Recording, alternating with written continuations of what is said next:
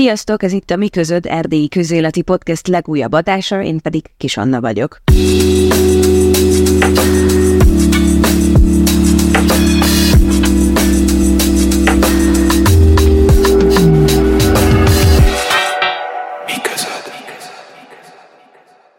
Azt hiszem mondhatom azt, hogy hajmeresztő, hogy ismét háborúról kell beszéljünk Európa határán, szám szerint konkrétan a negyedikről, hiszen 2021. februárja óta dúl az orosz-ukrán háború elképesztően közel hozzánk, de ott van a Szerbia és Koszovó közötti konfliktus, ahova nemrég érkeztek további brit békefenntartók, illetve hát ne felejtsük el az örmény azeri háborút sem. Szombaton pedig arra kellett ébrednünk, hogy a Hamas a gázai jövezetből elképesztő rakéta esőt mért Izraelre, az övezet falát számos helyen megjuggatták, áttörték, és a szervezet terroristái elképesztő pusztításokat végeztek Izraelben, többeket túlszulejtettek és tömegmészárlást hajtottak végre a Supernova Fesztiválon, ahol eddigi tudósításuk szerint legalább 260-an haltak meg, többen megsebesültek, és sokan túlszulestek. A sajtóban megjelent tudósítások pedig sorra kezdtek el arról beszélni, hogy elképzelhető, hogy szombaton egy több mint 50 éve nem látott háború kezdődött el, Na, ez a podcast igyekszik az erdélyi közölettel foglalkozni, egy ilyen kaliberű háború fölött úgy gondolom semmiképpen sem nézhetünk át, főként, hogy előbb vagy utóbb valamilyen hatása, lecsapódása Romániára nézve is lesz.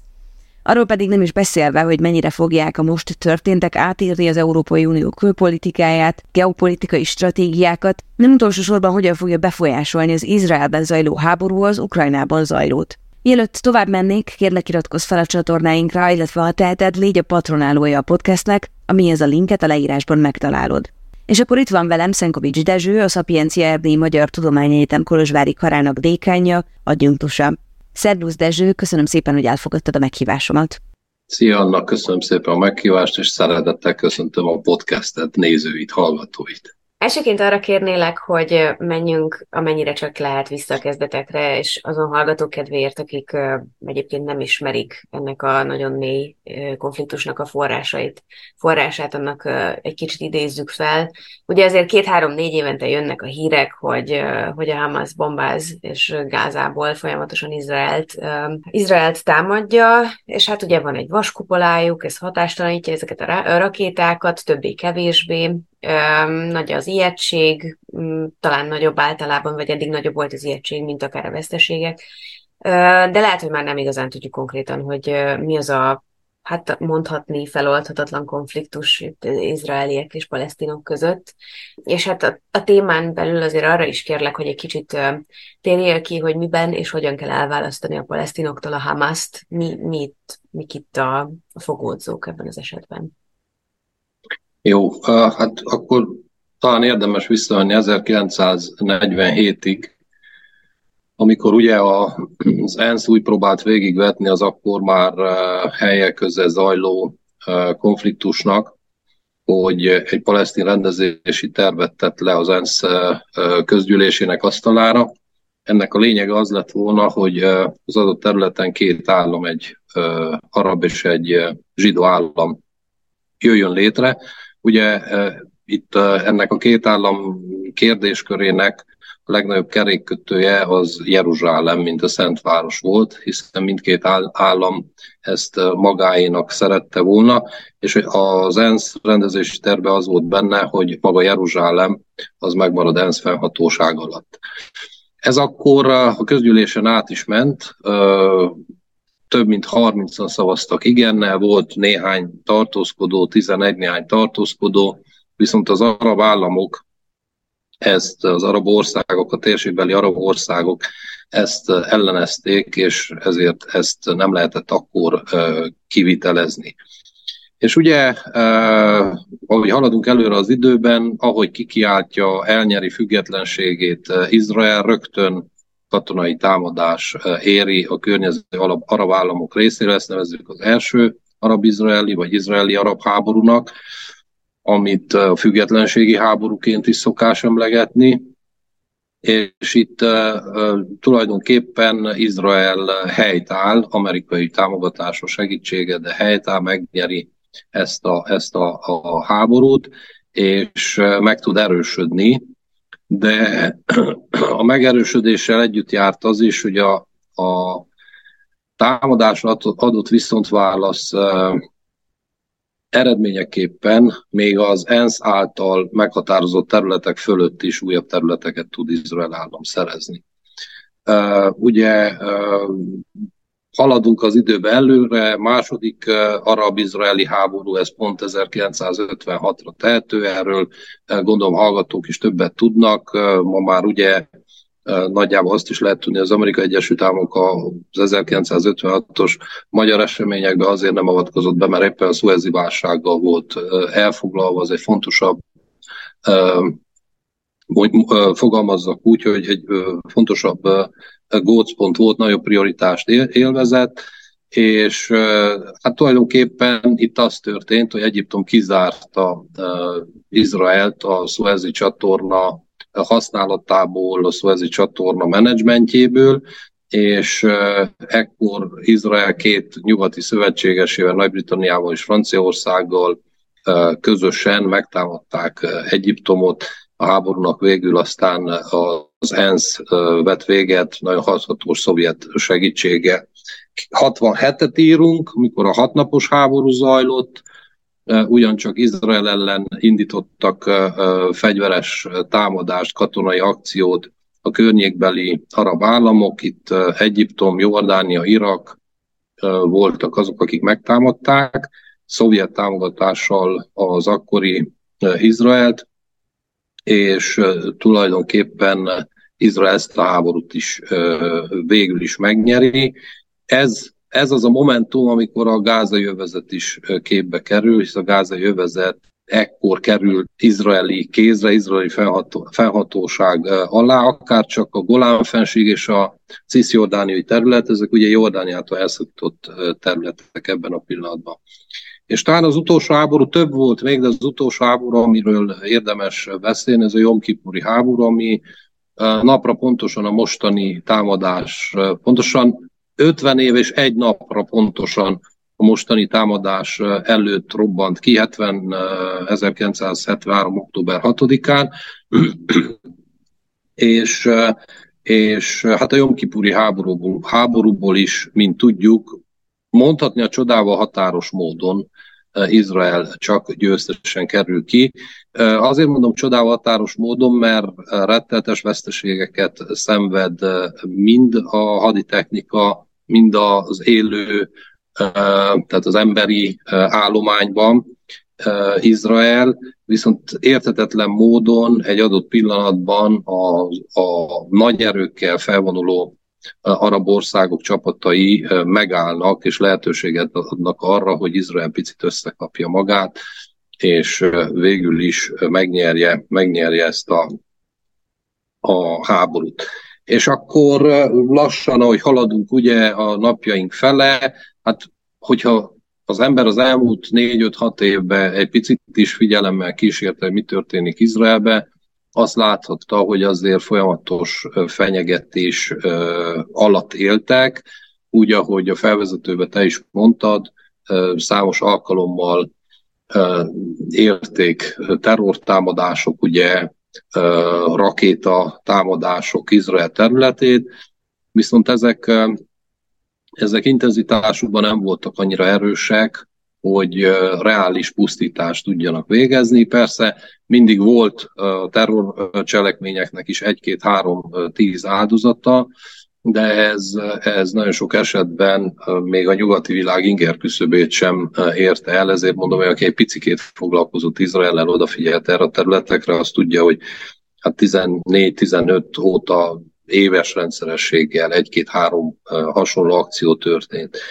És akkor elérkezünk ugye 2023. október 7-éig, amikor, amikor, amikor megtörtént az, ami megtörtént, a gázai övezetből kitörő Hamas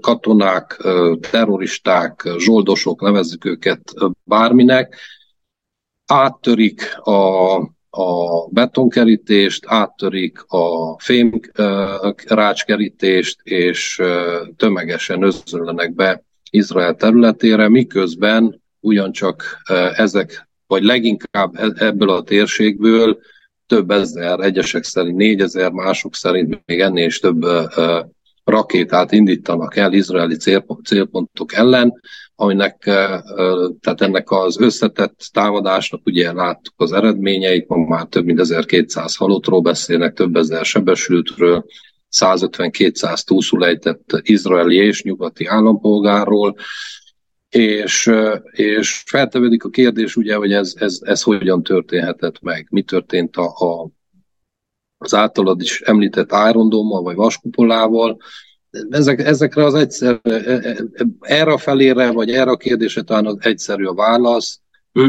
A, a gázai fél az nagyon jól tudta, nagyon jól felkészítették őket arra, hogyha egy időegységen belül ez a 20 perc, 40 perc, erről is ugye a híradások más-más időintervallumot mondanak, több ezer rakétát indítanak el, akkor a vaskupola se fogja ezt a terelést bírni. Hogyan működik ez a vaskupola? Három részből áll, ugye vannak a radarok, amelyek folyamatosan pásztázzák Izrael légterét, és azonnal jeleznek, hogyha ebbe a légtérbe van idegen tárgy lép be.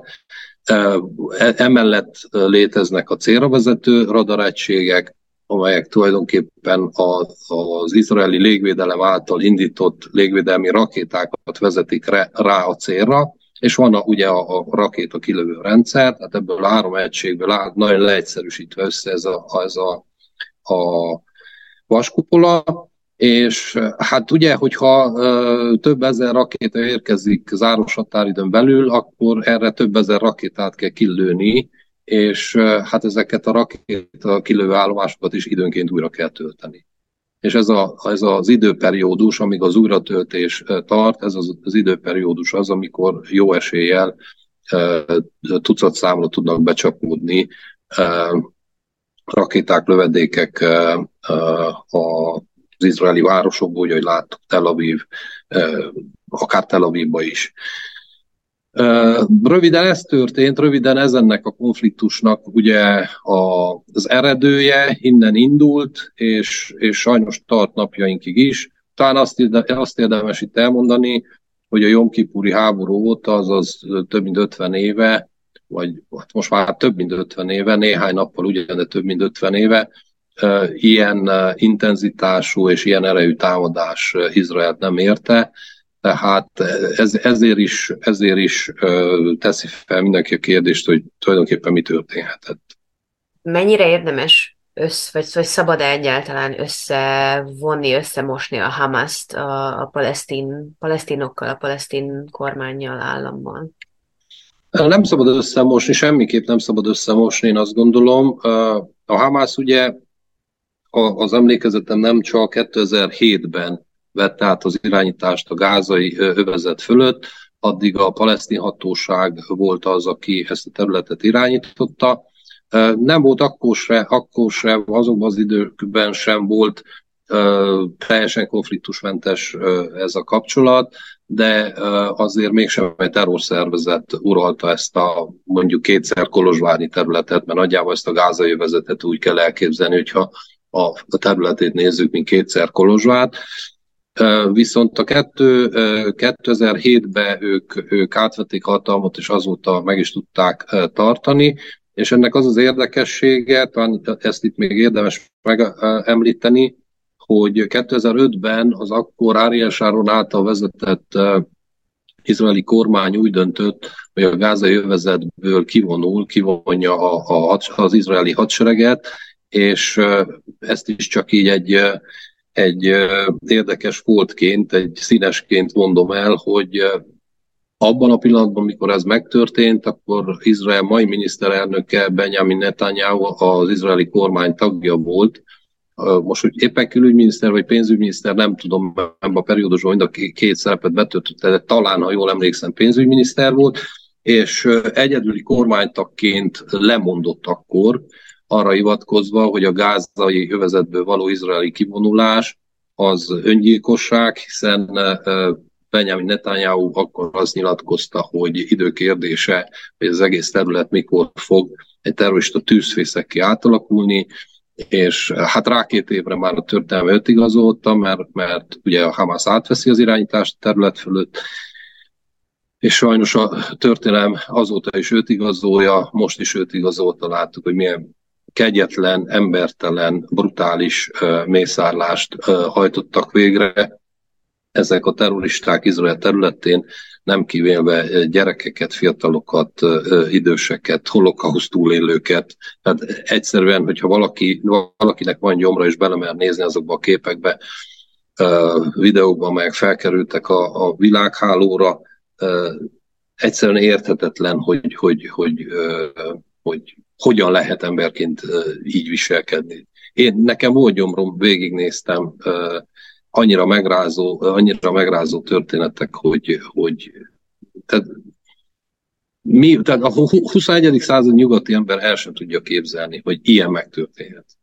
És minden jel arra tehát hogy az, aki eltervez egy ilyen mértékű támadást, és mondjuk számol azzal, hogy ennek nyilván lesz egy visszacsapása, amire ugye most Izrael készül nagyon komolyan, mi az, amit még ezen felül tudhatnak? Tehát, hogy, vagy mi az, amivel esetleg bebiztosítják magukat? Ugye azt látjuk, hogy a gázai évezettől elvágták az áramszolgáltatást, a visszolgáltatást, emiatt ugye azért az ENSZ az emberi jogokra hivatkozva, hát nem tudom, hogy elítélésnek lehet -e ezt nevezni, de mindenképpen uh, ennyi benyézett Izraelre, hogy ezt azért civilekkel nem lehet csinálni. Ugye Izrael sem tud akárhogy visszacsapni, hiszen a, a, az elvitt túszokat ugye visszavitték a gázai övezetbe, tehát hogy ez valószínűleg egy ilyen öngól is lenne, hogyha ha nagyon durván letarol, letarolná az övezetet. De hát akkor is, most akkor ezek után így mit következhet, vagy mi várható egy ilyen álló háborúszerűség? Én azt gondolom, hogy itt abból érdemes kiindulni, hogy mi lehetett a Hamas célja. Ez, ez, talán ez, ez elég sok mindent megmagyaráz. Ha elővesszük mondjuk a, nem mondok sokat, de az utóbbi három-négy év nemzetközi médiáját, és elkezdünk keresni mondjuk a palesztin címszó alatt ebben a médiában, akkor azt fogjuk látni, hogy egy hogy teljesen lekerült a nemzetközi közvélemény, a nemzetközi médiaorgánumok napirendjéről egy sokadlagos probléma lett. Volt itt ugye Covid, volt iszlám állam, volt orosz-ukrán háború, hadd ne folytassam, vagy van sajnos, és ez, ez egy nagyon sokadlagos kérdés lett. Mindeközben pedig mi történt a térségben, mert talán ez is magyarázattal szolgálhat arra, hogy, hogy miért lépte meg ezt a Hamas. Azt láttuk ugye, hogy Donald Trump elnöksége alatt, a Donald Trumpi adminisztráció idején az ábrahami egyezmények egyik a másik után íródott alá, ami azt jelenti ugye, hogy Izrael állam az Amerikai Egyesült Államok hatható segítségével hát nem mondom, hogy béke megállapodásokat, de mindenképpen ilyen jó szomszédsági, nevezzük az egyszerűség kedvéért így, jó szomszédsági megállapodásokat írt alá a térségbeli arab államokkal. Ilyen írt alá az emírségekkel, Bahreinnel, Szudánnal, Ománnal, nem is tudom még hány állammal ott a térségben, talán ezek voltak a legfontosabbak, és Ráadásul a 2022-es, 23-as évet ugye nagyon meghatározta az, hogy hasonló megállapodásra hasonló megállapodásra törekedtek ott a térség többi államaival is. A szaudi tárgyalások voltak nagyon előre haladott fázisban, mikor ez a, ez a támadás bekövetkezett. És mindez mit jelent a térségre nézve? Mindez azt jelenti a térségre nézve, hogy Izrael körül, nevezzük így az egyszerűség kedvéért, vagy összekovácsolódott egyfajta szövetség, amelyet Irán talán úgy élt meg, hogy ez ellene is formálódik, és hát az, arról nem kell gondolom mesélni, hogy az irán-izraeli viszonyok mennyire rosszak voltak és rosszak mind a mai napig.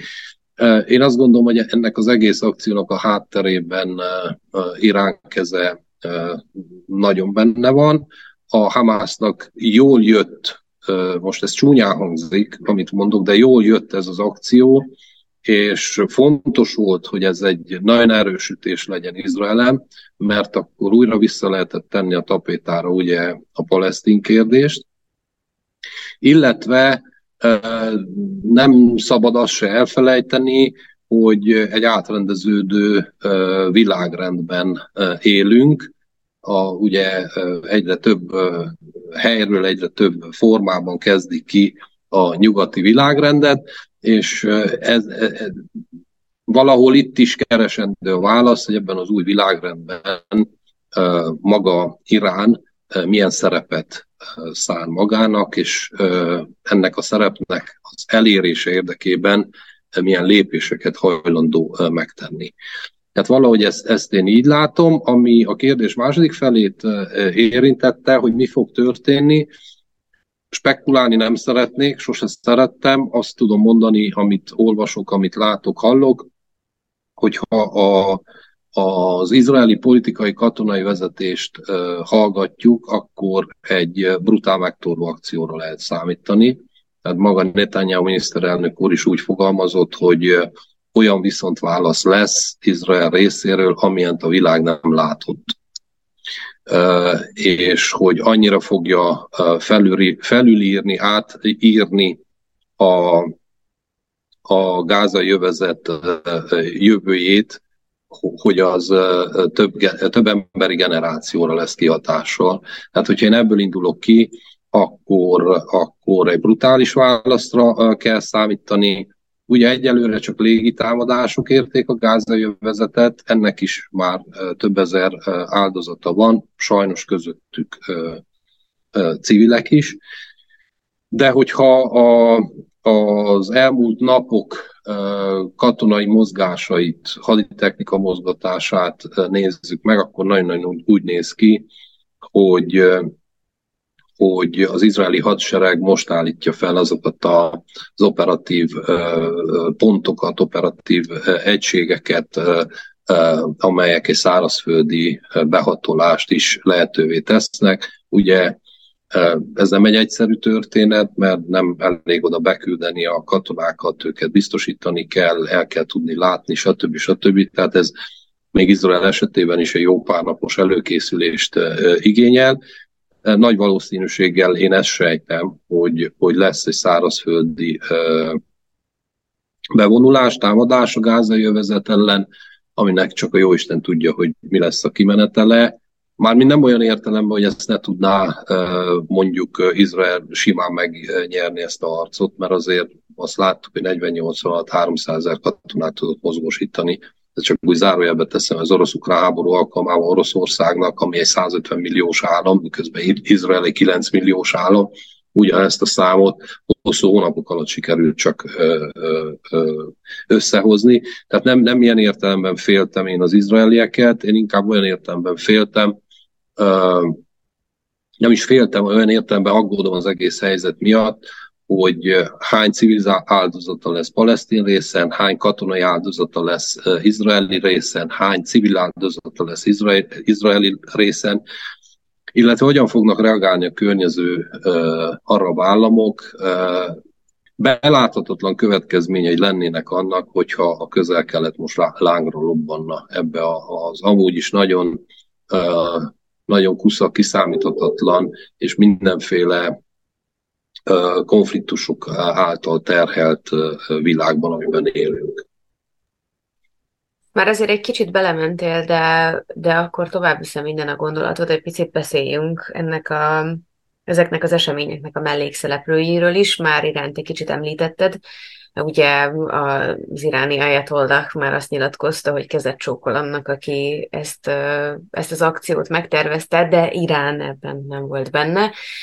Nyilván sok uh, ilyen nyilatkozatot olvastam, a legtöbben úgy gondolják, uh, ahogyan te, hogy Iránnak a keze van um, ebben a háttérben, hiszen ha jól értettem, akkor már olyan rakétákkal sikerült bombázni a Hamasnak Izraelt, uh, amelyeknek a megépítésében nagy, bizony, nagy bizonyossággal Irán segítette a Hamaszt, ugye egyáltalán a tudás szempontjából is, és hát ilyen-olyan álcahajókon szállíthattak be a gázai övezetbe fegyvereket és egyéb eszközöket, amelyek egy ilyen harchoz szükségesek, de hát láttuk azt is, hogy például Egyiptom ugye az egyetlen egy határát lezárta a, a gázai övezet, a gázai övezetbe átvezető határát igazából lezárta mindenki előtt, tehát hogy nincsen igazából menekülési útvonala a gázai övezetben lévőknek.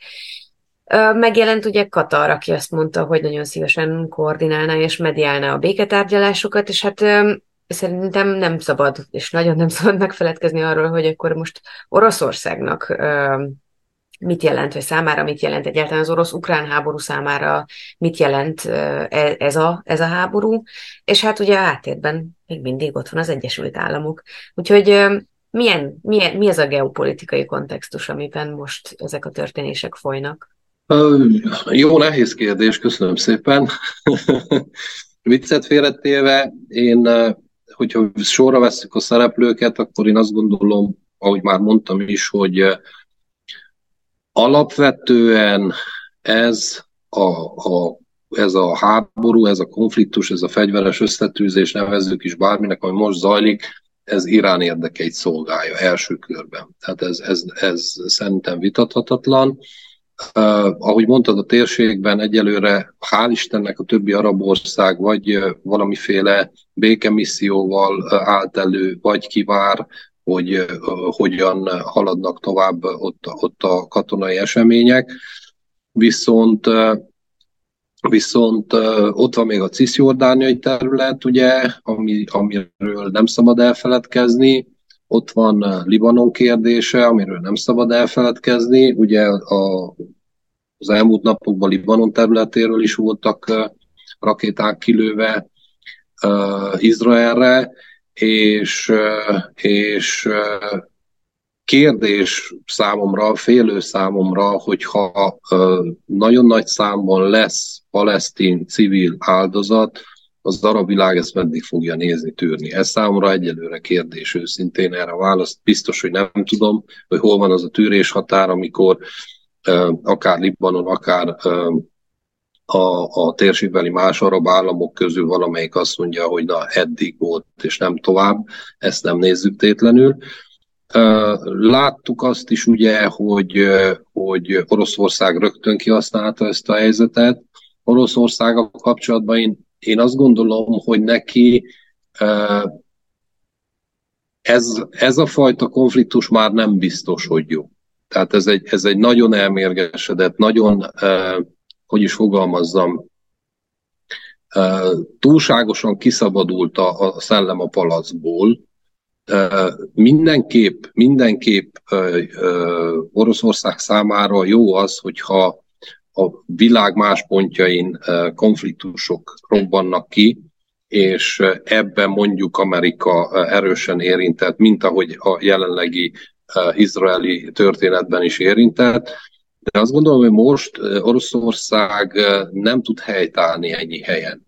Tehát ennyi frontot Oroszország képtel megnyitani.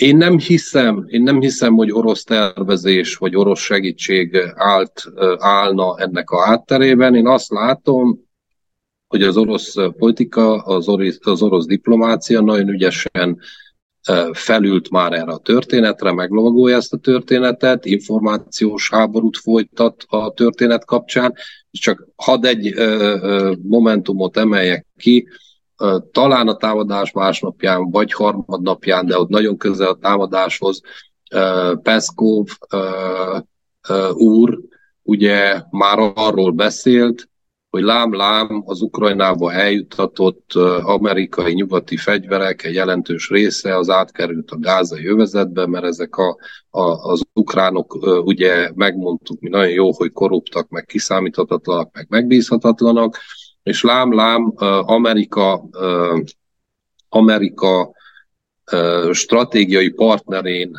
Izraelen amerikai fegyverekkel ütött rajta a Hamász, tehát már ugye ezt, ezt, ezt a, a, a fake news gyártást, ezt az információs háborút Oroszország természetesen elkezdte.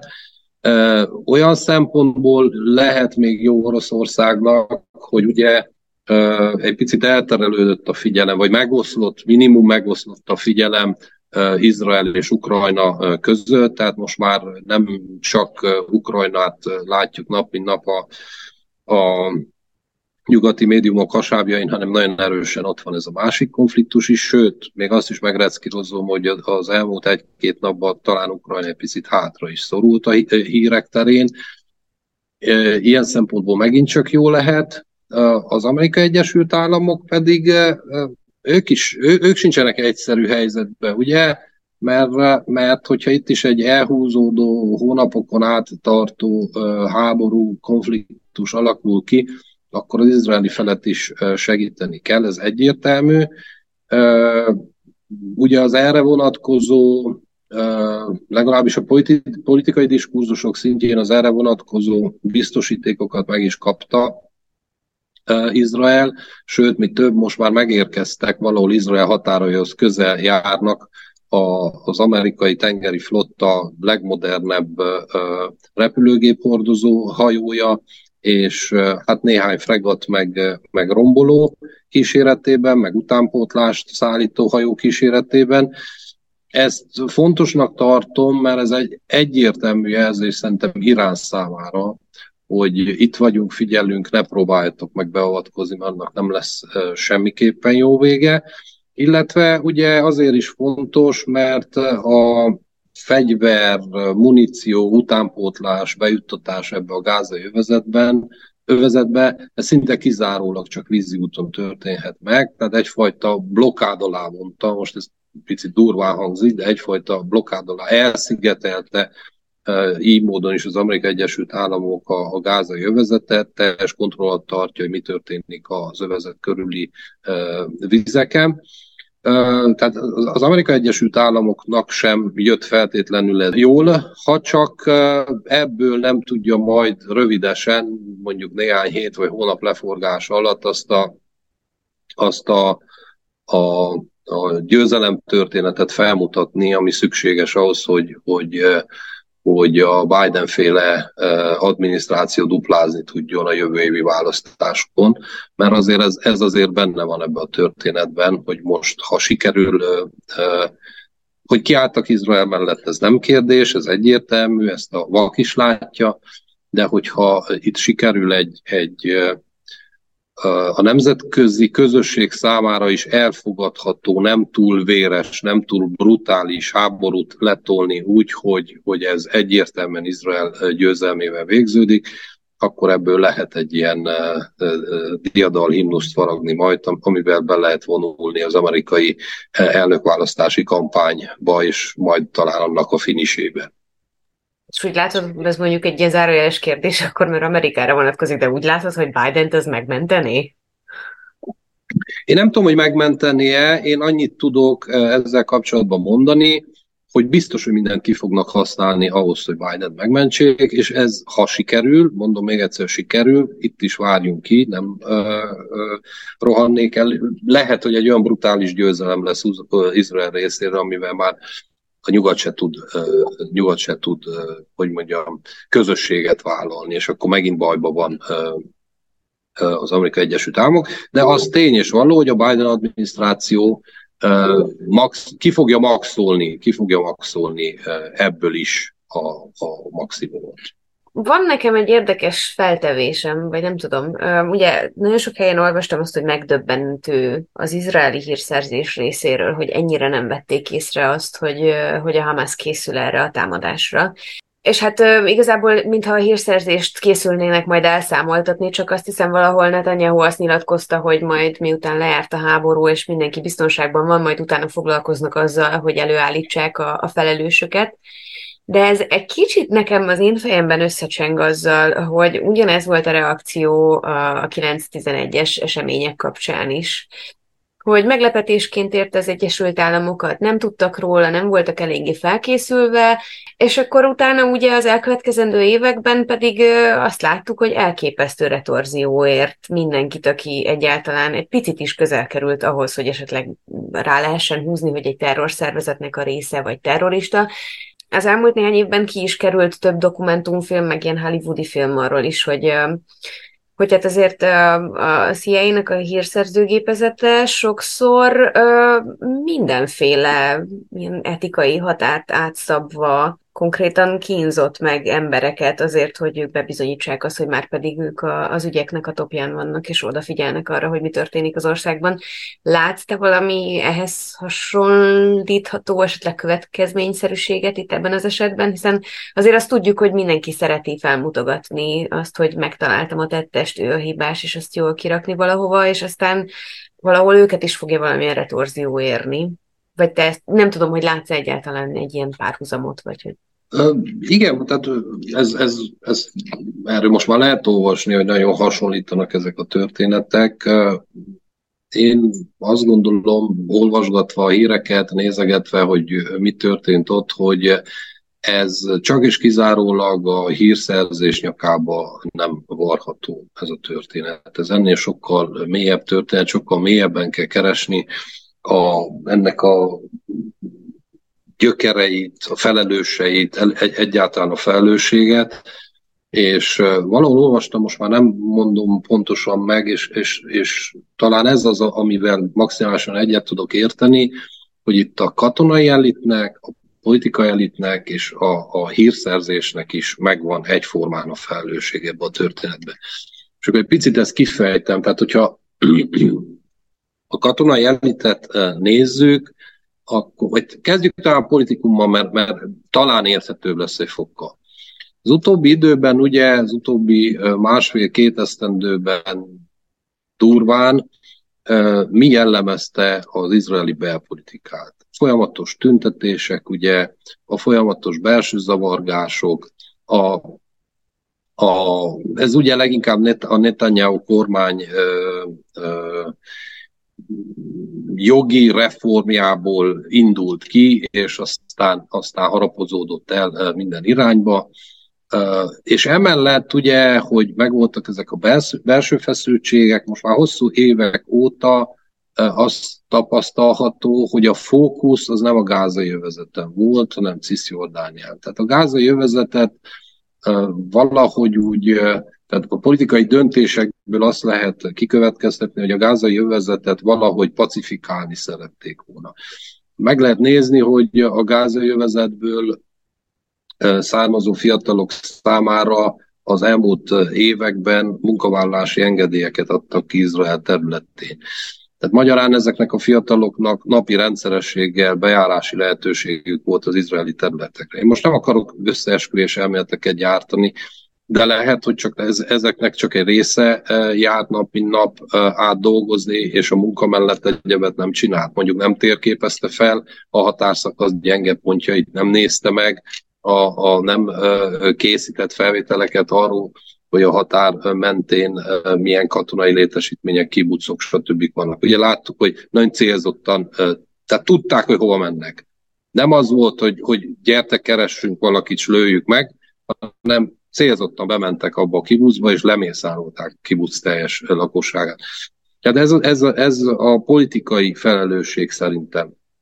A, a titkosszolgálatoknak is természetesen van felelőssége, de ugye a titkosszolgálatok általában azért a politikumnak alá vannak rendelve, ez ha tetszik, hanem így működik.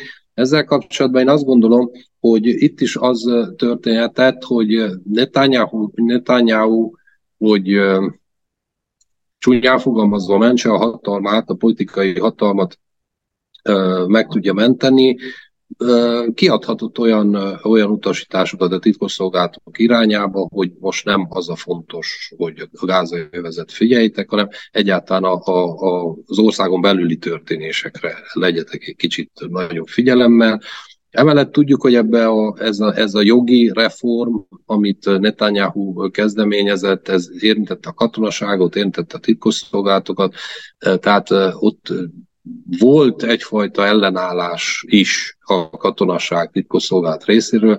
Megint nem akarok összeesküvés elméleteket gyártani, csak mondom a tényeket. Ezt meg lehet nézni, hogy a titkosszolgálatok e, köreiből mentek ki tüntetni az utcára. Azért ez egy elég, elég szokatlan történet. Most nem tudom elképzelni, hogy Bukarestbe a, a tüntető tömegbe tüntett a szere is. Azt, hogy információt gyűjt, az, az teljesen rendben van, ez a feladata, de nem tudom elképzelni, hogy ott tüntet és követeli a, mondjuk a jogait. Ezt általában e, a katonai általában fegyveres erők, meg, meg a titkosszolgálatok esetében ezeket a kérdéseket másképp szokás rendezni. És a harmadik ugye az a, az a katonai felelősség, ezt mondtam. Ja igen, még egy pillanatra visszatérve a titkosszolgálathoz, azért én, én itt még feltennék egy kérdést. Oké, okay, benézte a Simbét, benézte a Mossad, rendben van, benézték, de benézte a CIA. Tehát a térségben nagyon ott van a CIA, ez azért, azért a közel-keletet annyira nem engedte el az Amerikai Egyesült Államok, hogy mondjuk a, a az izraeli nagykövetsége ne dolgozzon, most mondok, csak, csak, csak a, a, vegyük egy kicsit viccesebbre is, hogy ne ezt a szomorú történetet már nem tényleg bele fogunk halni. Azt azért nem tudom elképzelni, hogy, hogy a, az izraeli nagykövetsége ne, ne dolgozzon 150-160 kulturális attasi, akinek tudjuk, hogy mi a dolga.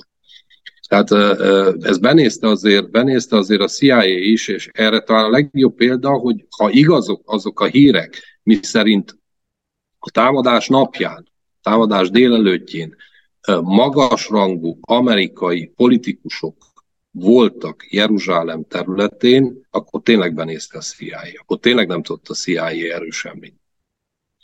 Ezek a hírek jöttek megbízható csatornákon, hogy több amerikai magasrangú politikust kellett kimenteni erről a területről, miközben már a légi, légi riadó szólt, a szirénák üvöltöttek, Úgyhogy itt azért el lehet verni az izraeli titkosszolgálaton a, a port, és biztos, hogy el is fogják verni előbb-utóbb a, a, a port, de komplexebb, több rétűbb ez, ez a kérdés is. És akkor a katonai felelősség, ugye azt mondtam, hogy volt ennek egy katonai felelősség oldala is, én tudom, hogy egy hetes sátoros ünnep volt, hogy a Szukkot utolsó napja volt, hogy ez, ez örömünnep Izraelben, hogy a nagyvárosok, meg a kisvárosok, meg a kibucok, meg mindenki világítva, és mindenki boldog, ugye, mert, mert, mert, mert ez az ünnep erről szól. De akkor is, akkor is a gázai övezethez közel álló területeken katonai egységeket úgy lemészárolni, hogy nem tud visszalőni az izraeli katona, ez azért kérdés, kérdéseket vet fel. Tehát mi történhetett ott? Mi történhetett ott? Mennyire voltak védve ezek a katonai egységek? Ha igazak a hírek, hogy álmukban mészárolták le a, a, az izraeli katonákat, akkor ez, ez megint kérdéseket vet fel. Jó, alszik a fél alakulat, mert, mert ünnep van, őket éppen nem engedték szabadságra, a családdal ünnepelni, de azért annak a katonai egységnek, mondom még egyszer, a gázai övezethez közel álló területeken csak, a, csak meg kellett volna oldani ugye a, a védelmét. Úgyhogy itt, itt rengeteg, rengeteg szintű és rengeteg fokú felelősség van. Én nem tudom, hogy ebben mennyire fogunk mi tisztán látni az azt viszont megmerem kockáztatni, hogy kijelentsem, hogy, hogy nagyon kemény reform előtt áll, vagy reformat néz elé az izraeli katonaság és az izraeli hírszerzés. Kicsit térjünk a, a saját hazánk tájára elvégre, a mi között ez egy erdélyi közéleti podcast, és noha így fontosnak tartottam, hogy azért így a világot megrengető dolgokról beszéljünk, még akkor is, hogyha ez nem konkrétan hála jó égnek velünk történik, na de hogy hatásai azok, azok valószínűleg lesznek, Ugye ma már a parlament is hivatalosan elítélte Hamásznak a tettét az MDS részéről Csomaboton szólalt fel, és azt mondta, hogy Izraelnek igenis joga van megvédeni saját magát. Milyen hatásai lehetnek egy, még egy háborúnak? Tehát, hogyha összeszámoljuk, akkor ez konkrétan így, ha jól értem, a negyedik nagyon komoly fegyveres összetűzés, tehát ugye van az orosz-ukrán háború, a szerb-koszovói konfliktus, ott van az azeri örmény háború, és hát így lassan Európa egy körbe van véve háborúkkal. Mit kezdünk mi ezzel, ezekkel a helyzetekkel? Hát ez megint attól függ, hogy ez mennyire fog elhúzódni, illetve mit fog jelenteni a közel-keleten. Ha ez egy gyors lefolyású háború lesz, akkor talán talán menekültek formájába, menekült csoportok formájába fogja ez leginkább érinteni az Európai Uniót, azon belül is Romániát, még elindul egy menekült hullám a, a térségből. Viszont, hogyha ez egy hosszú, elhúzódó fegyveres konfliktus lesz, és mondom még egyszer, hogy ne adj Isten a közel-kelet más országai is beavatkoznak ebbe, akkor viszont sokkal keményebben fogja érinteni az Európai, Európai Unió, Románia gazdaságát, energiaellátási kérdéseit. Ugye tudjuk nagyon jól, hogy az Európai Unió dalolva lemondott az orosz gázról és az orosz kőolajról, most ennek a pótlása, hát részben az Amerikai Egyesült Államok, részben extra norvég kapacitások, de ugye a közel-kelet is beszállt ennek a, ennek a hiánynak a, a, a pótlásába, és én nem is akarom elképzelni, tehát én nem is akarok belegondolni abba, hogy ha közel-kelet lángba borul, akkor ez mit fog jelenteni az energiahordozó piacon, tehát rakétamódra fognak elszállni megint az árak,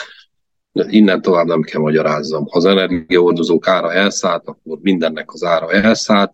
Amúgy is ugye azt látjuk, hogy az elmúlt másfél-két évben, most már lassan sajnos két évben az infláció az rettenetes mértékben megugrott világszerte, vagy Európa szerte minimum, ebben élünk, ezt érezzük, látjuk, hogy a román kormány is mindenféle prognosztizálás ellenére még mindig nem tudta egy számjegyűvé tenni, talán-talán novemberben lesz egy, egy számjegyű uh, inflációnk.